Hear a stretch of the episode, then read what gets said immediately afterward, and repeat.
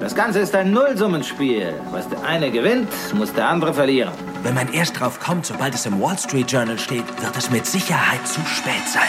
Und jetzt hört mir zu, hört mir genau zu. This is a five train. The next stop is Wall Street. Investment Briefing, das Update von den Finanzmärkten. Hallo ihr Lieben, schön, dass ihr wieder mit am Start seid. Anne Schwed hier, eure Geldexpertin mit wie immer allen wichtigen Tipps und Insights von den Finanzmärkten. Diese Woche fing schwarz an, zumindest wenn man viel auf Twitter unterwegs ist. Elon Musk hat im wahrsten Sinne des Wortes den Vogel abgeschossen. Das blaue Twitter-Vögelchen gibt's nicht mehr. Stattdessen steht an der Stelle jetzt ein schwarzes X. Der Tech-Milliardär schreitet mit seiner Strategie voran, Twitter in X umzubenennen, mit der Vision, daraus eine alle Lebensbereiche umfassende Super-App zu machen. An der Wall Street und in den Nachrichtenredaktionen hat das für viel Diskussionsstoff gesorgt. He ditched the platform's iconic blue bird logo for a more serious X. The obsession with X goes back to the 1990s. He actually started a company, X.com, a banking company that eventually merged to become PayPal. Und bald werden wir zur Marke Twitter Adieu sagen und nach und nach zu all den Vögeln, schreibt Elon Musk und beerdigt damit eine weltweit bekannte Marke. Well, it's all part of a plan to turn Twitter, sorry, X, into a so-called everything app that offers not just the social media features that we're all used to, but also financial services such as payments and banking. Wie gut, dass Twitter nicht mehr an der Börse gelistet ist. Immerhin könnte dieser Move dem Unternehmen Experten zufolge 20 bis 30 Milliarden Dollar an Marktwert gekostet haben.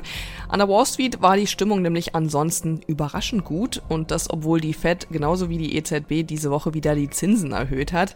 Der Dow Jones legte eine 13 Tage in Folge Gewinnserie hin.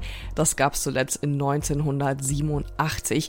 Hätte es am Donnerstag auch nochmal ein Plus gegeben, dann wäre das die längste Gewinnserie seit 126 Jahren gewesen, als der Dow Jones gerade mal ein Jahr alt war und nur zwölf Werte enthielt. Und auch die Berichtssaison läuft erstaunlich gut. Rund die Hälfte der Firmen hat schon ihre Bilanzen vorgelegt und fast 80 Prozent davon konnten die Analystenerwartungen übertreffen. Unsere Themen in dieser Woche. Die Fed hat die Zinsen wieder erhöht, dem Markt ist es aber egal. Haben wir jetzt wohl dieses Soft Landing erlebt, von dem Fed-Chef Jerome Powell immer geträumt hat? There's a pathway to that. I think that pathway still exists you know, we're certainly uh, trying to find it. Dann schauen wir natürlich auch auf die EZB. Die hat auch die Zinsen erwartungsgemäß weiter erhöht. Ihr Zielflughafen liegt zwar noch nicht so nah wie der von der Fed, aber über die Landesszenarien wird dennoch spekuliert. Darüber spreche ich mit Christian Schlesiger. Viele Signale in Europa deuten auf eine deutlich härtere Landung als in den USA hin. Die Stimmung an der Börse ist zwar gut, aber viele Ökonomen halten eine Rezession für sehr wahrscheinlich. Danach machen wir mit den wichtigen US-Bilanzen weiter. Die Tech-Giganten Microsoft, Alphabet und Meta haben ihre Quartalszahlen vorgelegt. Die Stimmung ist allerdings nicht überall super. Könnten die hohen Kosten für künstliche Intelligenz den Hype darum vorzeitig beenden? Dazu hören wir Meta-CFO Susan Lee. We talked about our AI investments and then, of course, our longer term ambitions and vision for Reality Labs and for the metaverse. In der Community Corner verrate ich euch eine Trading-Strategie, mit der ihr euer Geld in der Berichtssaison mindestens verdoppeln könnt. Und danach folgt noch ganz schnell ein Blick auf die Highlights der neuen Handelswoche.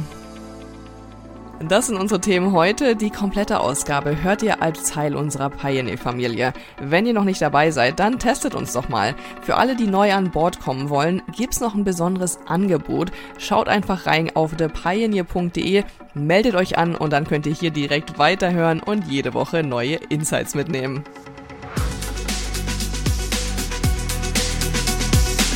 Investment Briefing, das Update von den Finanzmärkten.